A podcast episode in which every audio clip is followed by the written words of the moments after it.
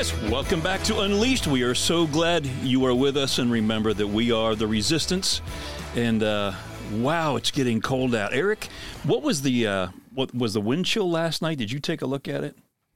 I didn't. It was cold. It was cold. It was cold. I was sitting in a tree stand last night. You know, we're recording this a few days, off schedule, but yesterday was the last day of bow hunting or archery season for the 2023 wintertime, coming into 2024.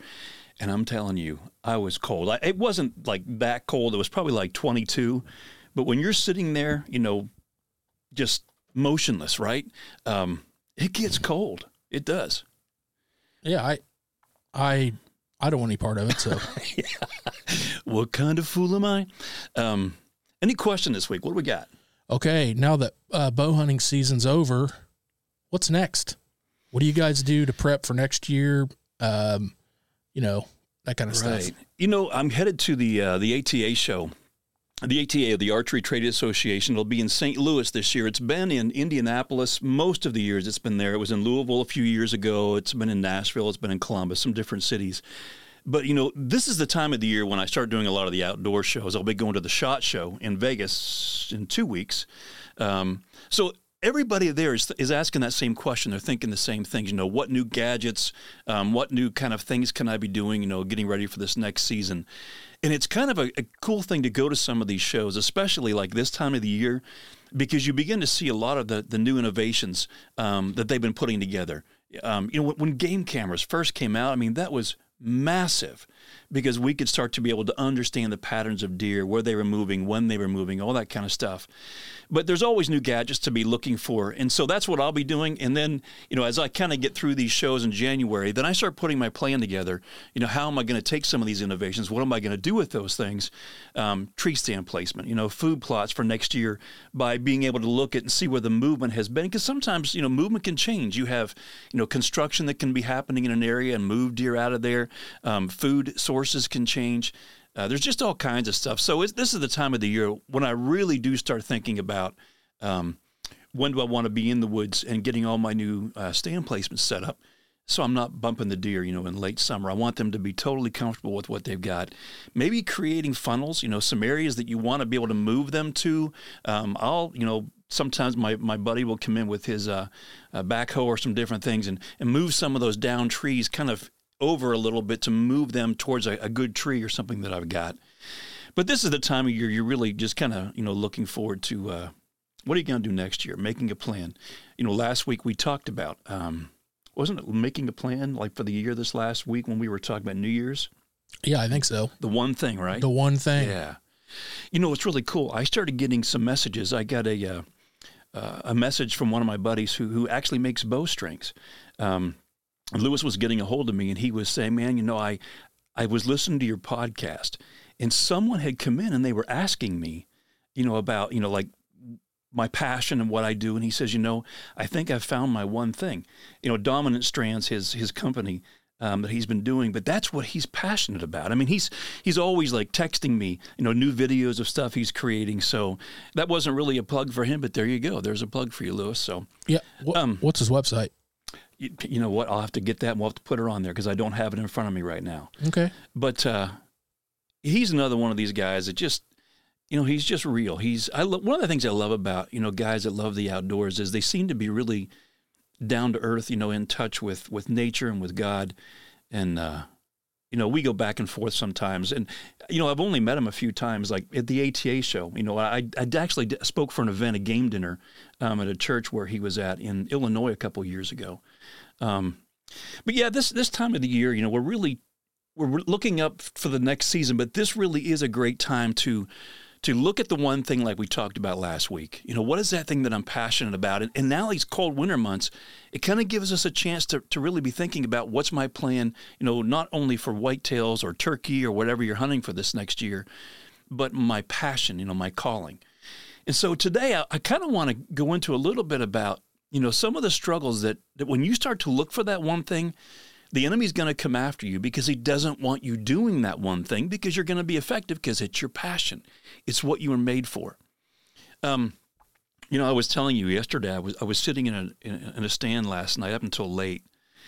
And the one thing about being in a tree stand, especially in late season when kind of things have slowed down a little bit, I get a chance to really just spend my time with God. There's no distractions. You know, I'm not, my cell phone's not going off. I don't have emails, you know, or I don't have to take somebody somewhere in the car or whatever. And I was asking God last night, I was bringing him some of my anxieties and fears that sometimes that I can struggle with. And I went back to an old story for this podcast. I had written something back around, I don't know what year it was, probably around 2008. And I had done like an audio CD back then called The Hunt for a Man's Heart. I mean, you can't find it anywhere now. But I had gone through a story that I had written. And it's interesting. When I found this, I pulled this story out and I went, man, I forgot all about this. And it's going to sound funny because when you hear the story, you're like, man, you forgot about this. But yeah, I mean, when you're out there doing stuff all the time and you get a chance to be with some great hunters and some great, you know, environments, it just kind of stacks one on top of the other when it comes to stories. And I think that maybe God pulled this one out for now because of what we're going to be talking about. But I wanted to kind of go back, and I've got my computer here, so forgive me as I kind of just take a second as I'm looking at it. But this is a story. I was hunting in north central Indiana probably had to be around 2001. And there's a reservoir up there called Salamonie Reservoir. I mean, you've probably heard of it before, Eric, up there. But it's maybe, I don't know, an hour from my house or something. But it was during bow season. And I would go up there, you know, I'd have back then I think I had a Loggy Bayou stand, a tree stand that was on my back. And they were a really comfortable stand. The only thing was they kind of had this metal band that kind of wrapped around the back when you put it around the tree. And at first they didn't have the teeth to kind of dig into the tree as you were climbing.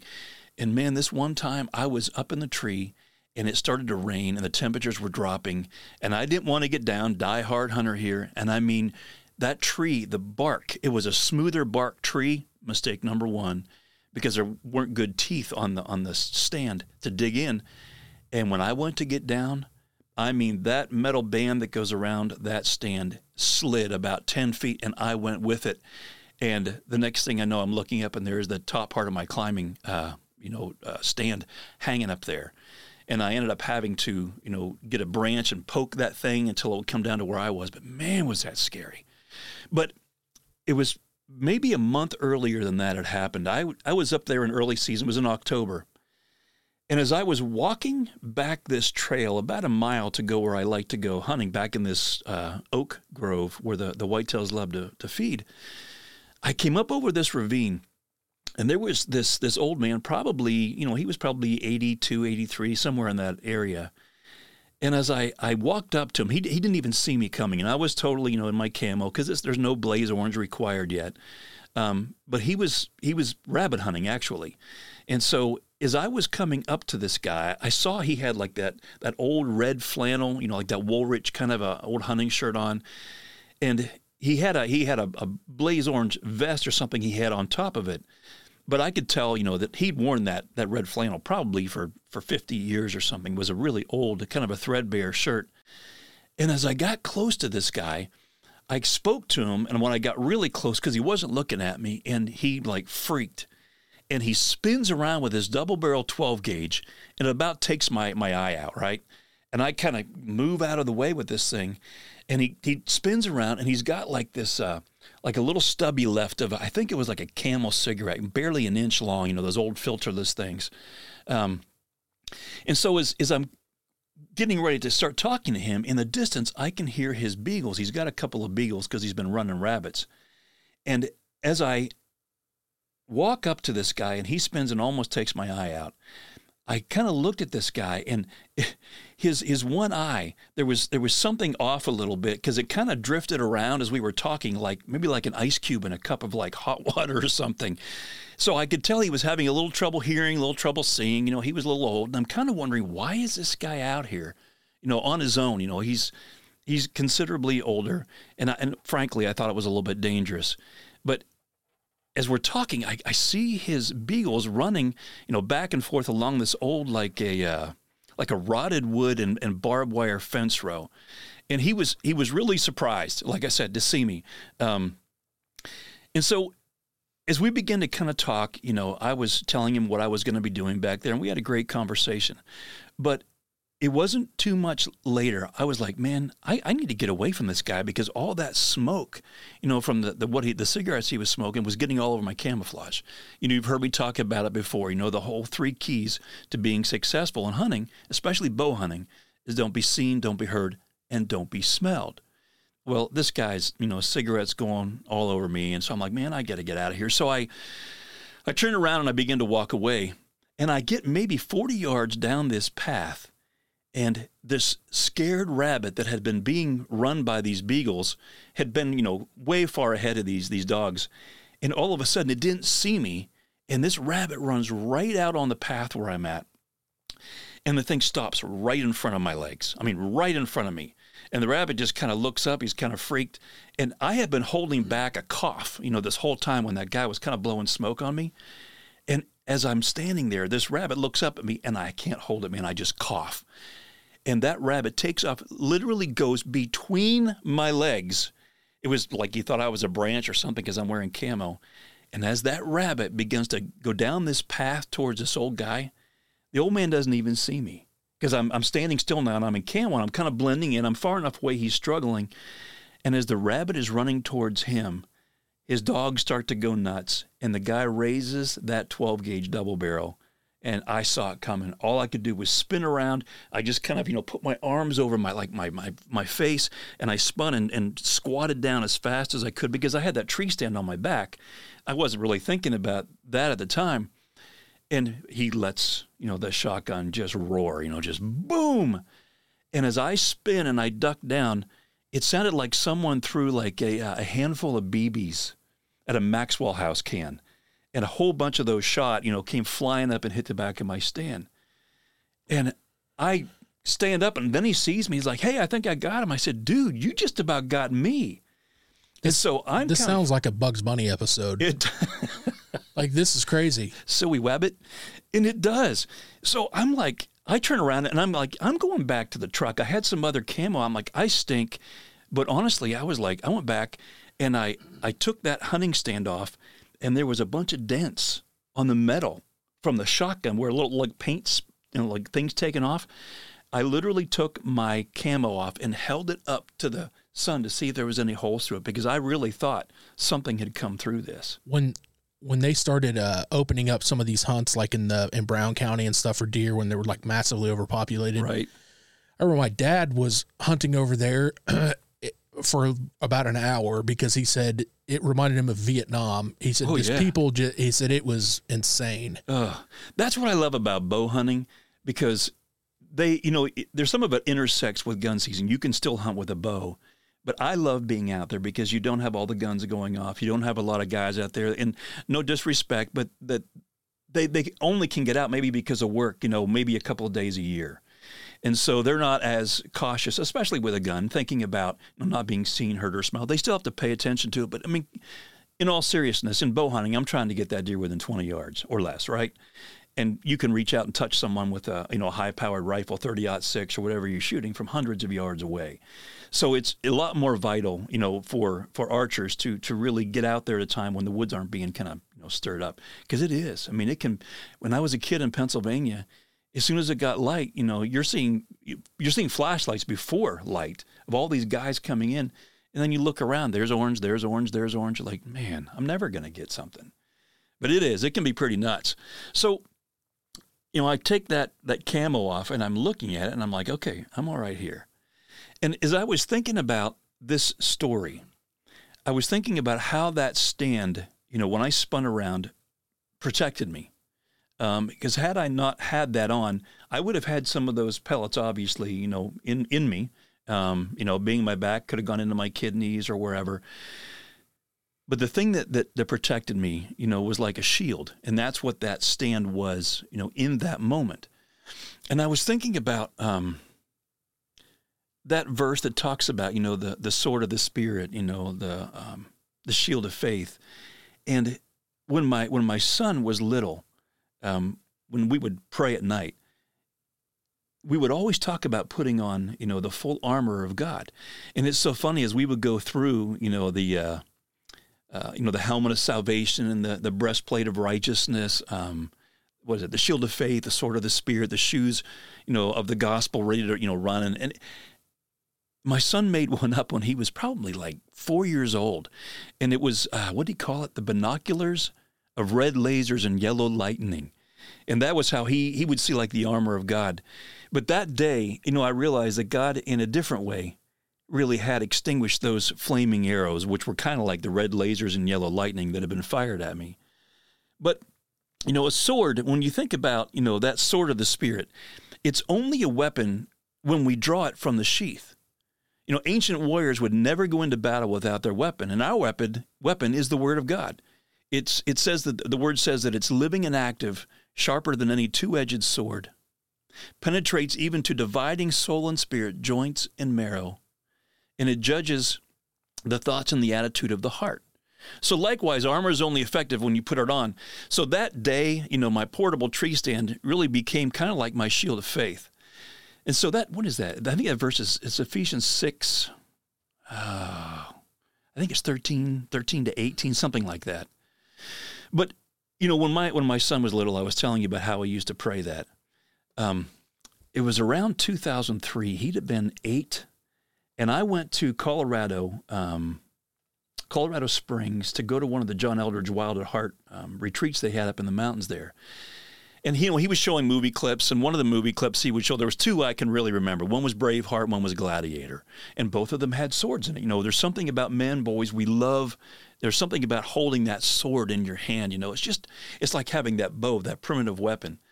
And so when I came back from that retreat, I had ordered a full-size Claymore sword that I was going to give to my son, and I wanted to give it to him. And on the blade, have it engraved, dangerous for good. Because every little boy, Eldridge talks about this, how they want to know that there's someone dangerous, someone to be reckoned with.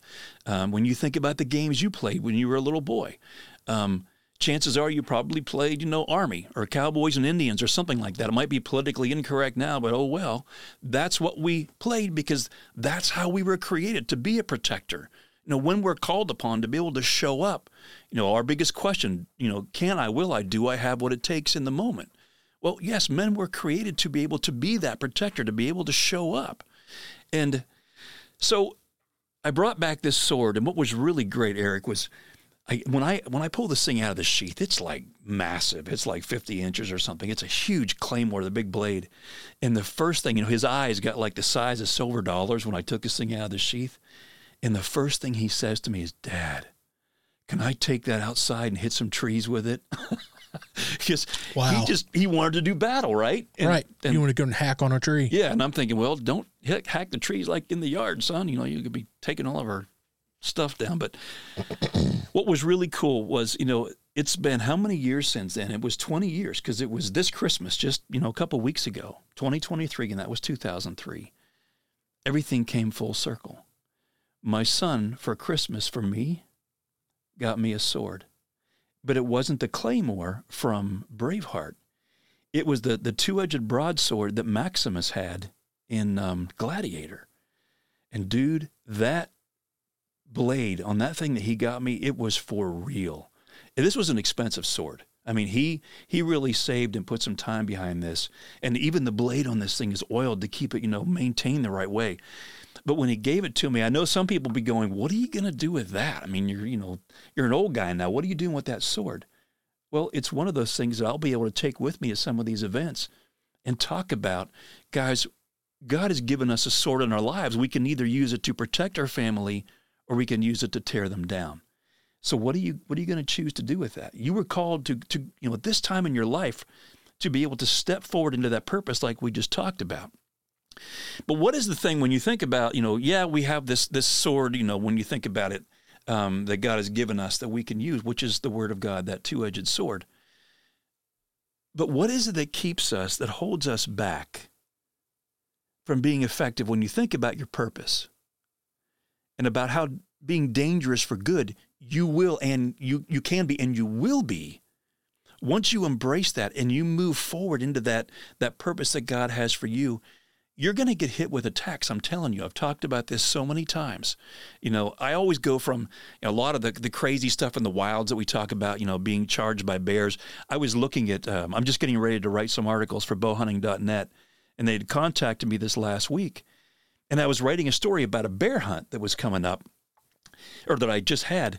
And I was talking in this thing about, you know, all my experience with bears, which is pretty crazy. You know, I mean, I've had them sniff my tent at night. I've been, you know, charged, chased up trees. I had the one push me back off the shore up in Alaska about 20 yards. He was four yards from me, and he pushed me 20 yards back, and I had my .44 Magnum pointed right at his skull, and he didn't listen. I mean, it was just, that's the kind of crazy stuff. But I thought, you know, how can we take this week and move it into the attacks of the enemy? Because that's what it feels like. When you're in the wilds and you know things can go wrong, you start to feel a little bit of anxiety, a little bit of fear. Like if you've ever walked up on a bear pile, that's like when you've had a brown bear, you know, take down an animal, and they'll bury it with some brush so they can keep coming back and feed on it. And if you've ever walked up on a bear pile, you can feel like the hairs on the back of your neck stand up, because you know he's not far. He's not going to get too far away from where that pile was. So you begin to feel fear. And that's exactly what the enemy wants you to begin to feel when you're thinking about your purpose, moving into that thing. So as I was sitting in the tree stand the other night, this isn't a left turn, Clyde. I'm kind of bringing it back here. What are some of the things that I took to God as I was sitting there? Because I have that relationship with God where I know I'm not being judged. He knows my story, and I can take anything to him, and he's going to love me no matter what. That's the beautiful thing about a relationship with God, that when you understand that your identity is in him, and we've talked about this, where it's not the good things or the bad things that you've done that make you his child, that make you his son, if you're a man listening to this right now.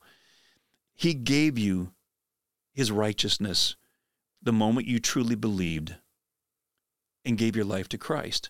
In that moment, he put his promised Holy Spirit in your spirit. Because remember, you're made up of three parts: a body, soul, and a spirit. You know, 1 Thessalonians 5:23, look it up. And so he's made you with those three parts. So he gave you his identity. He put his spirit in your spirit. And so that's one of your main weapons we're going to be talking about as we go through this. But as I go to God, I know it doesn't matter what I'm bringing to him. He cares. And that's one of the main things that all of us want and need to know. Someone really cares, right? Do you really care about my life, what I'm going through? Yeah, he does. So I took this to him and I said, God, you know, I'm feeling a little bit haunted from some of the stuff, you know, from my past. And, you know, when Garrett gave me that sword for Christmas, you know, it's been 20 years, and I began to look at the last 20 years. And I began to look at, you know, of course, some of the things that I felt like I did good as a dad. And then I began to think about some of the stuff that wasn't as great, you know, that I did as a dad, you know, any wounds that some of those things might have created. And, you know, and saying, God, you know, this next season of life, whatever I'm moving into here, allow me to see, you know, who I really am, so that I can make less and less mistakes and to be able to teach more and more about who you are. And so, as I started going through that, I began to think about, you know, my last decade probably of life. And that was one of the hardest decades that I went through. And it was a big part of it because I lost both my parents. I lost them. There was a car wreck that had happened. And I think I've talked about this, but it took my dad probably a little over a year to pass away after the car wreck. He had been in a coma for months. There's nothing harder than watching, you know, something like that happen. You know, my dad used to take me hunting, and we had so many stories together. But when he was in a coma, I would sit by his bed and just tell these stories, hoping that somehow he was being able to hear it, because I wanted to make sure that I was connecting, even if I didn't know whether he could hear me or not. And so when he ended up, you know, coming out of the coma after about 3 months, I would still tell those stories, you know, at his bedside until literally the day he passed. I can remember only about 5 days before he passed away, he had a massive stroke, and he couldn't even blink. I mean, there was nothing, not a finger twitch, nothing, except when I would tell the stories, I could see a tear coming down his cheek. So I knew he could hear me. And I'm thankful I mean, those were rich moments that I had a chance to be able to do what he did for me as a young child. I could speak into his life. And when he wasn't maybe physically, able or capable at that point, but there was that love that was there. Well, what was difficult was only 4 months later, my mom passed away. She fell in the shower, broke ribs, ended up getting pneumonia, and she ended up passing away. And as I was thinking about this thought, when those kind of things attack, here's the deal with that. You're going to have a lot of emotions. I don't want to call those unhealthy emotions because grief is not unhealthy. Grief is healthy. And the more you grieve over something, it probably lets you know how close you were to a parent or a brother. That one gentleman that I was speaking with earlier had lost his brother, and he still speaks, about, man, I wish my brother could still be here, see what I'm doing now with the company and share all these stories with. But the closer the relationship, the more you're going to grieve. But when that grief goes so long and so deep that you're not able to function, you've got to be really careful at that point, because now you've got to go, what's the difference between a healthy emotion and an unhealthy emotion? And how do I get back on my feet again? So when that old hunter had fired that shotgun and I spun around to self-protect, right? If I'd have stayed in that position, I wouldn't have been able to get back on my feet again and be able to move forward. It was that shield that protected me, and that's what the Word of God does. When it talks about this two-edged sword that can divide, right, between bone and marrow and all those things that can judge the thoughts and the attitude of the heart, when we invite Christ into those places in our life, maybe it's mistakes we made, maybe it was things that were done to us, but they can all hold us back, make us want to crouch down, and we don't move forward with both barrels blazing the way that I want to be able to do against the enemy and my purpose. So when that happens, where do we go? What do we do? And as I was making this inventory, even in that moment, I was thinking about my mom passed. I mean, you talk about it feeling like the rug being pulled out from underneath you, losing both your parents within, 4 months. And I had a speaking event. I had just gotten there within about 30 minutes of when she went unconscious. It was a 400-mile drive, like with the worst fog I'd ever been through. And when she had passed away, I had a speaking event like little more than 24 hours later down in Pittsburgh. So we got all the funeral arrangements done, and I went down to Pittsburgh to go ahead and follow through with what I was doing. And I get to the hotel room that night, and I'm laying there, and I shut the light off, and immediately those attacks, just feels like both barrels were blazing at my mind. I couldn't stop my thoughts. And I sat up and I turned the light on. I said, God, I can't do this. I can't do this. I said, I'm struggling, because I remember in that moment seeing her take her last breath and seeing her eyes, just fixed. And I couldn't get it out of my head. And God said, all right, I'm going to help you with something right now. He says, the moment that she took her last breath and you saw her eyes fixed, they were fixed on something you can't even dream or imagine. Our Heavenly Father has a way. Sometimes it'll be through His Word. Sometimes the Holy Spirit speaks to us because He knows what we're needing, because He does care. And He moved into my world in that moment and reassured me that she was going to be okay. She was okay, and she's going to be okay forever. So that fear, both my parents were gone. It was like of abandonment, because the two people that had raised me and loved me no matter what, they're now gone. And you've probably found this out. And hopefully, maybe you didn't have a great childhood. And for that, I am very sorry. But for those of you that I'm speaking to right now, maybe when you think back about those, let's just say the people in your life that were close to you, that cared for you, if they pass away, when they're gone, it's like, what do I do with that? This fear of abandonment, because you're made for relationships. That's why this life even exists, our relationship with God, our relationship with each other, showing up for each other in those moments. That's one of the greatest purposes that you're ever going to have. But it changes everything in your life. And you're going to have emotions you don't know what to deal with. A couple of things that I went through after that was only a year later, I'd gone through the pain of a divorce, and I've shared that before. But what I haven't shared was a couple of things that happened that were attacks that just about knocked me out of the game. you know, one of those things where you go, God, I can't do this anymore. I don't know what to do with this. One of them was, you know, a very close friend of mine called me on the phone one time. I was actually at a hunting camp, and after the divorce, you know, he called and he says, you know, I know it's painful, but right now I think things are so sensitive that I think it'd be best if you didn't come to this wedding. There was a wedding that I was being uninvited to. And in that moment, I was like, wait a minute. Why would I be uninvited to? And I couldn't figure it out. And it was hurtful. I felt, you know, again, like just ripped apart. That's the thing with divorce. It's not a clean cutting and a tearing. It's a tearing. It's like two brown bears tearing a salmon apart. And then maybe only a few months later, you know, I was at a store. It wasn't that far away from here. And like I saw someone uninvited you to a wedding. Yeah. Because of the divorce. Yep. Yeah. It was hard, you know, and this is a person, again, I don't know all the reasons behind the scenes.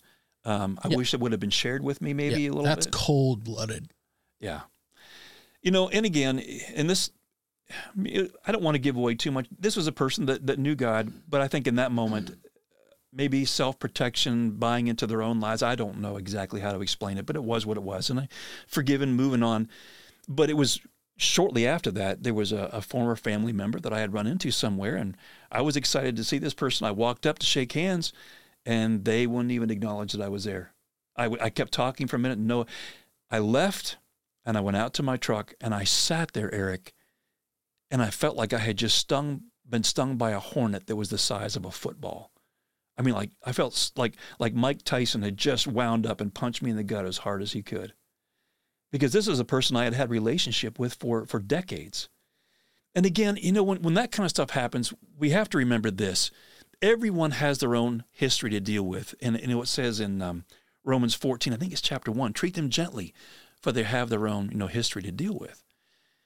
But the only thing that pulled me out of the funk with both of those was my identity. And when I went and sat in my truck after that happened, God said, remember who you are. Sounds like Mufasa. Simba, remember who you are. I had to remember who God was, who I am. I am his beloved. And people are going to go through their own storms. And they're not always going to handle them perfectly. So pray, you know, for those that persecute you. The Bible talks about that. But what can we do? You know, like I mentioned about our identity, but there's more than just being able to say, yeah, I'm a child of God. My identity is found in him. When we're called to renew our mind, like Romans 12:2 talks about, that you're transformed by the renewing of your mind. Now, the transforming isn't what happened the moment you believed in Christ. That was not, like we're talking about transformation, that was a transfiguration. The moment that you truly believed, you were transfigured. The old is gone, the new has come. You are now God's beloved child. But the transforming, when we have thoughts like this that are holding us hostage, you know, it's like credit card debt. How do you get out of it? Well, you've got to save money. You've got to pay it off, and eventually it goes away. It's the sanctification process. It's when we begin to renew our mind and we begin to live differently. Now, it didn't change your righteousness because you started to renew your mind. You were already righteous in Christ, but now you're going to be making better choices. You're not going to have as many unhealthy emotions. You're going to be able to move forward because you've learned how to renew your mind. So let's kind of just look at that for a second here. You know, one of the best things you can be doing, like I talked about, was, you know, getting in a tree stand and being alone with God. Because when you renew your mind, I want you to I think I talked last week, we talked about Stephen King, about he takes those 4 hours every morning. We talked about some of those crazy movies where we're like, oh my gosh, I had no idea he'd written so many of these. Yeah, like Shawshank Redemption and stuff. Yeah, I was like, wow. Yeah. Well, how was he so productive? Because he got rid of distractions, you know, around him. We talked about, you know, turning your cell phone ringer off, shutting your laptop, emails, you know, dog barking, anything. And if we can take our job seriously like that, we need to take our time of renewing with God is equally, if not more important, because we need to be able to listen to the Holy Spirit speaking into us as he begins to heal us. His word really is a balm that is healing and soothing. And even though the storm may still be raging, he'll still calm you. He calms the child. You know, and sometimes it's the opposite way. Sometimes he'll calm the storm when everything is going on. But he always has a way of being able to move in when we invite him into that place. And sometimes we wonder, you know, why God would allow us to keep getting hit with those arrows at our core wound. It feels like we're just getting an arrow, keep getting launched. And it feels cruel, but the thing is, until we get to the core of what's really happening, it's grace that God is allowing us to keep getting hit with that same arrow and that core wound, because it's causing us to have to deal with it. You know, finally get to the place where we're going, God, I can't do this anymore. So I'm bringing it to you. So let's look again at maybe some scripture and some things around some of the fears. So I put together a small little list, and I want you to think about just a couple of these. I'm going to give you a few things and see if there's any of these that maybe you're currently dealing with, that you're struggling with. How about fear of failure? I mean, that's a big one. You know, I struggle with, you know, feeling like I'm never going to be good enough. I think all guys do at some point. I think everyone does. What about fear of success? Now, that's a big one, because when you think about why would you be afraid to be successful, well, there's going to be a lot more required of you now if you're successful, right? And so you might be afraid of that part of it. What about fear of abandonment, like I just talked about? Maybe it was, you know, through the pain of a divorce or losing loved ones close to you. Fear of dying. You know, I know the older I get, you know, everything's a little bit different now. You get a little illness and you're kind of going, hey, man, what's going on with my body here? I had a friend going in this morning, getting a biopsy done. And so I was praying for him this morning. What about fear of rejection, like the being uninvited to a wedding? That was tough. I mean, you can fill in the blank. There's all kinds of these things we could talk about. But think about, you know, any of those. I said, you know, fear of failure, fear of success, fear of abandonment, fear of dying, fear of rejection, or fill in your own category there. You know, when I was a kid, talking about fear, you know, I was made fun of because I was like the skinniest kid in my school. I mean, I really was. I've said before, I could turn sideways and stick my tongue out and look like a zipper. And I would get, you know, picked on this kind of stuff. And I always hated shirts and skins in gym class. We had to do that. You know, like half the guys when you got picked had to go, you know, with your shirts off. And I hated that. I mean, I, you know, could see my rib cage. It looked like something on the Sahara that had been dead for like 2 weeks. But, you know, as a result of, you know, being like the last one to be picked as a kid, I'm afraid of experiencing that same pain again. And so maybe that's some of the reason why I was driven, you know, to be a weightlifter or whatever those things are, to try to kind of cover some of those wounds up. But you and I both know external things like just lifting to try to make yourself bigger doesn't fix the pain that was at your core, because it was an identity issue, because you believed your identity came from other people's opinions and how well you performed. I mean, we've all struggled with this. So, you know, you can fill in the blank with what your thoughts were that created those fears that you had. But let's just kind of look at a couple of different lies. And here's what you do when you can see the unhealthy emotion that you're experiencing, whatever that emotion is. You have to go deeper and look at the thought that created it, because somewhere in that thought there is a lie twisted in. And that's why you're feeling that unhealthy emotion. And what you have to do is you have to find that lie and you have to rewrite it with truth. I would call these truth statements. When I'd be, you know, coaching someone, I'd have them, you know, write this stuff down. Then I would go back and I would give them truth statements that I would have them go back and renew their mind with during the week. So each week when they would begin to renew their mind with this, God's word, the lie began to fizzle out more and more and more, because it was being replaced with truth, and you could see them getting healthier and healthier and happier and more productive. That's what it does when you renew your mind. It's a beautiful thing. So let's say that the lie is something like, I'm not good enough, you know, so, and therefore I'm not worthy of your love, and maybe I deserve to be punished, right? For something that I did. I just wasn't good enough and I deserve to be punished. But the truth statement might look something more like, you know what, I am totally accepted by God, no matter what I've done, good or bad.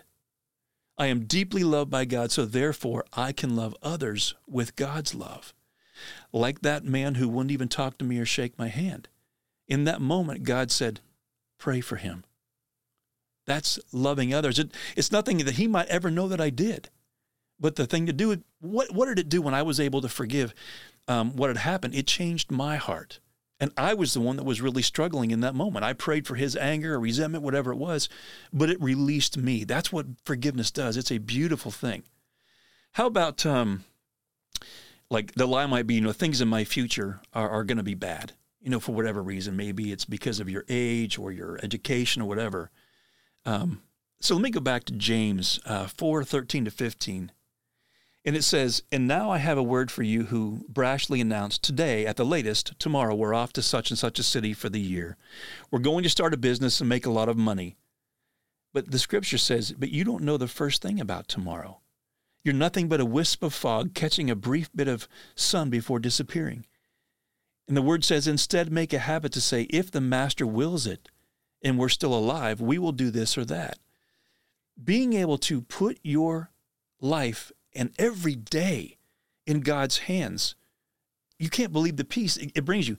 Today is crazy. I'm getting ready to leave, you know, for the archery trade show tomorrow morning, and I had so many things to get done today. Every single thing. There was an extra long line at the gas station, traffic light after traffic light, and finally, I just felt the Spirit say to me, "You have no idea why all these things might be causing you to be delayed. Do you trust me?" It's going back to the podcast where I had that bear charging me, and God changed my path on the way to where that bear was 3 different times. In this moment, God was saying, "Do you trust me? There's a reason." I can't tell you the peace that I begin to feel coming over me, because if I'm still here today or tomorrow, the scripture says we will do this or that. So trust him. His timing is perfect. What about, let me just kind of start to wrap this up with a one or two here, and we'll finish up. You know, if they know that I'm capable, they expect more from me. I used to play dumb. I mean, yeah, that's not too hard for me, right? But I mean, I used to really like play ignorant about things, acting like I have no clue kind of what you're talking about, or I don't know how to do that kind of a thing. It's not necessarily that I didn't know how to do something. I would play dumb almost so that no one would hold me capable, because I was afraid, there's your fear, that I wasn't going to be good enough. Because if I did something and it wasn't as good as what someone else did, there you go, the fear of comparison, that I was going to feel tyrannized by that. So I go back to 1 Corinthians 9:19. It says, "Even though I am free of the demands and expectations of everyone," it's because I'm a child of God. That's where my righteousness comes from, not from anybody else's opinion. He says, "I have voluntarily become a servant to any and all in order to reach a wide range of people, religious, non-religious, meticulous moralists, loose-living immoralists, the defeated, the demoralized, whoever. I didn't take on their way of life. I kept my bearings in Christ, but I entered their world and tried to experience things from their point of view. I've become just about every sort of servant there is in my attempts to lead those I meet into a God-saved life. I did all this because of the message." We're talking about the gospel of Jesus Christ. "I didn't just want to talk about it. I wanted to be in on it. And if I'm self-protecting and acting stupid like I'm not capable, I don't get to be in on it." You know, maybe it's someone's that they're hurting right now, and you're afraid you're going to say the wrong things. Well, guess what? Usually it's not about the things that you'll say to that person. Sometimes we'll say too much and we can actually hurt the situation. It's showing up. It's being there and letting them know, I am here no matter what. Physical presence is an incredible gift, you know, that we can give to somebody else. So don't unplug. Don't play dumb. Allow God in you to move toward that person, listen to his voice. So let me just go back to the very last one here. You know, if they leave, this would be the lie. If they leave, I'm going to be all alone. You know, I talked about the pain of losing, you know, both parents, the pain of divorce, you know, ex-family members, all those kind of things. You know, if they leave, I'm going to be alone, being uninvited to a wedding, whatever. Those are hard things. You're going to grieve. Grief is healthy, and you have to go through that. It's when it turns unhealthy that we can't function, that we have to be able to realize there's something else at work here. What is the lie that I'm buying into? You know, if they leave, I'm going to be all alone. Because there's truth. Maybe physically you're not going to have that person here, but you will never, ever be abandoned and alone. This is Deuteronomy 31:8. It says, "The Lord himself goes before you and will be with you. He will never leave you or forsake you. Do not be afraid. No, do not be discouraged." So let me just kind of bring it back to this. You know, we have the helmet of salvation, and we have the breastplate of righteousness. We have the sword of the Spirit. We have this shield that God has given us, that when the enemy comes after us with these attacks, because his goal is to take you out. He hates God. But God loves you, and God cares about you. So he's given you his word, which really is sharper than any two-edged sword. So I want to encourage you, here we are at the beginning of this new year. As you're walking into these things and these fears, trust the one who will be with you always, who promises to never leave you or forsake you. Go back to his word. Maybe this is the year for you to go back and open it up again and say, I'm doing things differently this time. I'm not doing it on my own. You know, if you've been doing it on your own, my question is, how's that been working for you? Go back to his word. Find the core of who you are in Christ and begin to live out of that place. Your life will be changed. Others' lives will be changed. You have what it takes. We'll see you next time.